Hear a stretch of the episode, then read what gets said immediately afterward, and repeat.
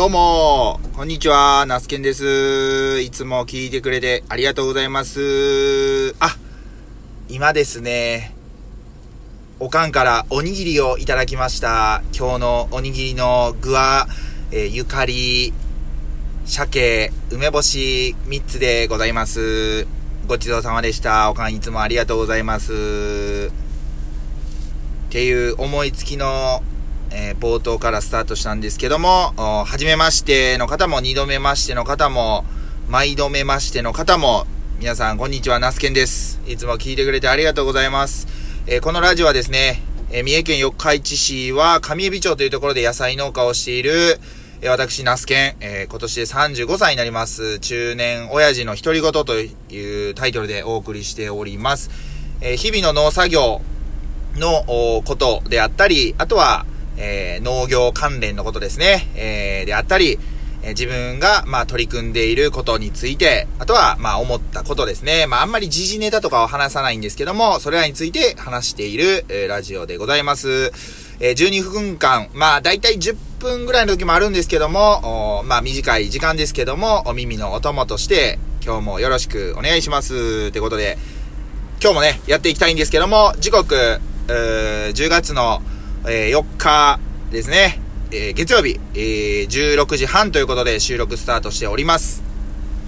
今日の農作業はですね、まあ、朝7時前ぐらいから今日も、1日小松菜の収穫作業、袋詰めを行っておりました。先ほどまでですね、行っておりました。で、えー、っと、まあ、その16時ぐらいまでその作業を行って、えーそこからビニールハウスの方にまた戻ってきて、ちょっとまあね、えー、小松菜生育の確認をしながら、えー、人参もね、栽培しているので、人参畑もぶらり見ながら、あ休憩していて、さあそろそろ収録を始めようかというふうに思い立っている頃です。えー、今日のね、農作業は本当にそんな感じで終わりました。まあ、しばらくですね、この10月っていうのは小松菜の収穫や袋詰め作業等々が続くと思います。まあ、人参の作業も少しあると思うんですけども、はい。よろしくお願いします。で、えー、僕が11月ですね、えー、開店、うん、11月にやりたいということで動いている焼き芋屋さんなんですけども、この度ですね、えー、ヤフーオークション、うん、初めて、えー、ヤフーオークションをやってみてですね、落札できました。一つ目、二つ落札しようとしてるんですけども、一つ目落札しました。えー、何を落札したかと言いますと、鋳物のガスコンロですね。えガスコンロを落札しました。うん。えー、なんで鋳物のガスコンロなのっていうところなんですけども、焼き芋焼き器に使う、まあその、えっ、ー、と、火の火力源って言ったらいいのかな。まあ焼き芋機って専用の機械になると、電気式のものと、まあガス式のものがあるんですけども、えー、電気はですね、あいにく焼き芋屋さんをする、まあその休憩所には引き込んでいないので、まあガス、がメインになるわけなんですけども、そのね、焼き芋焼き器を買おうと思ってたん、買おうと思ってるやつが、え、ガスコンロ付きじゃないやつですね。えー、しかちょっと販売していなくってですね。なので、その別途でガスコンロが必要っていうことで、えー、ガスコンロを7200円だったかな。落札しました。ガスコンロってまあね、ピンからキリまであるんですけども、まあ、送料も含めるとまあ9000円ぐらいですね。7200円の、えー、送料が1200円だったんで、8400円か。あの、まずは出費というところです。で、もう一個ですね、焼き芋焼き器の本体ですね。これも多分、その、えっ、ー、とね、ハンドメイドで一つ一つ作っていて、製品は製品なんですけど、その専用っていうよりは、なんかこうちょっと焼き芋焼き器を作りましたよ、みたいな、DIY で作りましたみたいな感じのものを Yahoo オークションで販売してる方が見えて、えー、それがですね、えっ、と、4万7千、今600円ぐらいかな。4万7千300円か。で、今、入札しているんですけども、10月の5日の21時頃まで、えー、オークション続くので、まあこれ以上上がらんとってほしいなと思ったりしているという感じです。なんか本当にね、あの、オークションに慣れてないので、ほんまにね、こう、せり上がっていく感覚が、こう、前回のラジオでも言ったかな、せり上がっていく感覚がすごいハラハラドキドキする。ああ、予算もあるし、これどないなってしまうんやろう、みたいなね。このまま終わっていってほしいな、みたいな。だからまあ、即決金額があればもう、なんかオークションするよりも、例えばその10万円で売り出してるものがあって、えっ、ー、と、15万円が即決金額で設定されてたら、もうなんか15万円僕最初にもう払っちゃうようなタイプですね。これあんまり良くないのかわかんないですけど、まあそんな感じで、えー、まあ1個ガスコンロ落札して、えー、もう一つ焼き芋焼き器本体は今、あのー、まあその、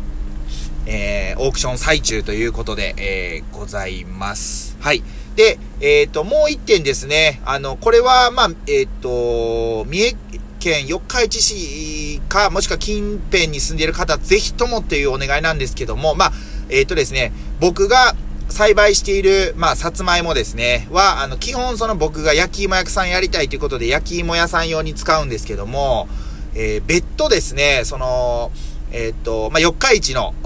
最近で行くと、四日市のね、河原町にあるパン屋さんのロキさんっていうパン屋さんがあるんですけども、そこの、まあ、パンにさつまいもをですね、使っていただいてるっていうケースが、まず一つありました。で、もう一つですね、この10月の4日月曜日からスタートということで、え10月限定の季節のスイーツということで、えー、四日市市は生和町にありますね、喫茶立花さんという、まあ、コーヒー屋さんがあるんですけども、喫茶店があるんですけども、2020年の1月からオープン、うん、開店したお店でですね、まあ、女性の方が、あ一人で、えー、やられている、えー、コーヒー屋さん喫茶店です。で、そこのね、あの、季節限定メニューといたしまして、さつまいもを使った、スイートポテトケーキというものに僕の作ったさつまいもっていうのを使っていただいております。えっ、ー、と、いつまで販売するかっていうのはちょっとね、まだわからない、えっ、ー、と、ちょっと聞けてない、確認取れてないんであれなんですけども、今日ですね、10月の4日から販売スタートしているっていうことなんで、えぜひね、あの、このラジオを聞いて、もしその四日市に住まわれてる方とか、近くに住まわれてる方いましたら、ぜひ食べに行ってください。まあ、日曜日がお休み、日曜日と祝日がお休みやったかな。月曜日から土曜日までの、えっ、ー、とね、朝9時から、えっ、ー、とね、終わり時間が16時やったか17時やったか、ちょっとごめんなさい、うる覚えです。えー、インスタグラムで、喫茶立花さんですね。喫茶は漢字で、立花、あ、立花はカタカナで、えー、検索していただくと出てくると思います。そちらの方でね、また再度確認していただければなというふうに思います。えー、席数はね、そんなにめちゃくちゃ多くないです。あの、カウンター席が、まあ、えっ、ー、と、4席か5席で、えっ、と、テーブル席が3つぐらいかな、あの、あるので、まあ、本当にあの、一人で行ってもいいですし、まあ、カップルなんかで行ってもいいです。で、お子さん連れはね、あんまりお客さんはいないんですけども、あの、店の雰囲気自体が非常に落ち着いてるんで、お子様連れで行くとね、ワイワイガヤガヤしてしまうのがちょっとっていう方いるかもしれないんですけど、一応ですね、お子さんでも飲める、あの、ジュースであったりとか、あとドーナツですね、もうクッキーとかも販売しているんで、もしよかったらね、あの、行ってみてもらえればな、というふうに思います。はい。僕はね、その、奥さんと、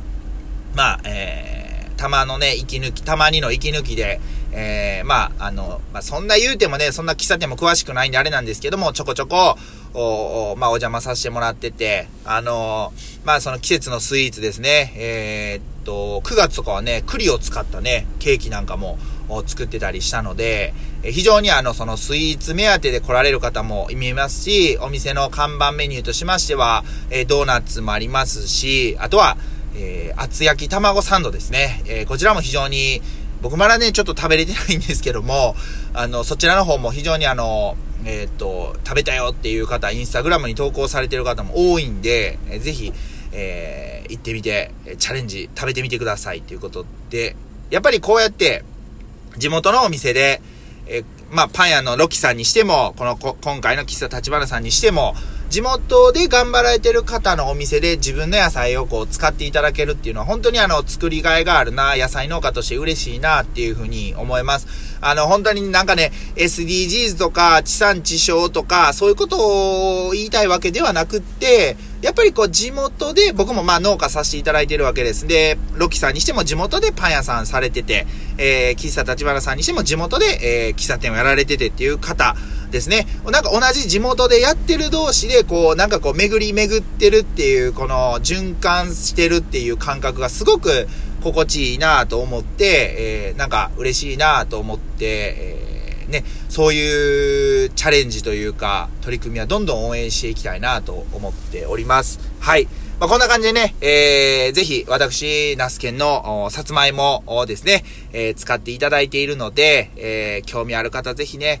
まあ、行ってください。10月に入ってから、まあ、緊急事態宣言等解除されて、まあ、まん延防止措置がね、まだ出てるのかなちょっとあれなんですけども、あのー、まあ、えー、っと、まあ、もちろん、その、えー、マスクだったりとか、そのアルコール消毒とか、まあ、一応ね、そのマナーというか、あそういったのはもちろん必須やとは思うんですけども、それは対策した上で、いろいろやっぱりこう出かけて、えー、出かけれるところには出かけたい、えー、会いに行きたいところ、行きたいところにはあ行きたいので、えー、ぜひね、この秋、これからどんどん深まっていく中で、えー、ほっとしながら一息ついていただきたいなというふうに思っております。はい。まあ、こんな感じでね、今日は、えー、私の、の、ナスケンの、まあ、農作業ですね、の振り返り、および、えー、さつまいもを、木立花さんで使って、えー、まあ、いただけ始めたよっていうところをお話しさせていただきました。で、最後の最後になったんですけども、えー、大谷選手ですね、えー、まあ、大リーグ、エンゼルスで活躍している大谷選手、えー、今日をもってですね、まあ、162試合のシーズン完走ということで、最後の試合の1打席目に46号ホームランを打って、100打点達成、えー、投げては9勝ということで、本当にあの、お疲れ様でした。あの、怪我、ファンとしてはですね、野球ファンとしては怪我なく終えれたのが本当に良かったなと思います。悔しい思いもあったと思うんで、また来年、えー、期待したいと思います。引き続きね、大リーグ、えー、まあ、ワイルドカードであったりとか、あまあ、プレイオフシリーズ等々続いていきますんで、楽しみに見ていきたいと思います。はい。野球好きのナスケンが、あ今日もお届けさせていただきました。早口になりましたけども、お聞きくださりありがとうございました。ではまた明日お会いしましょう。さよなら。ありがとうございます。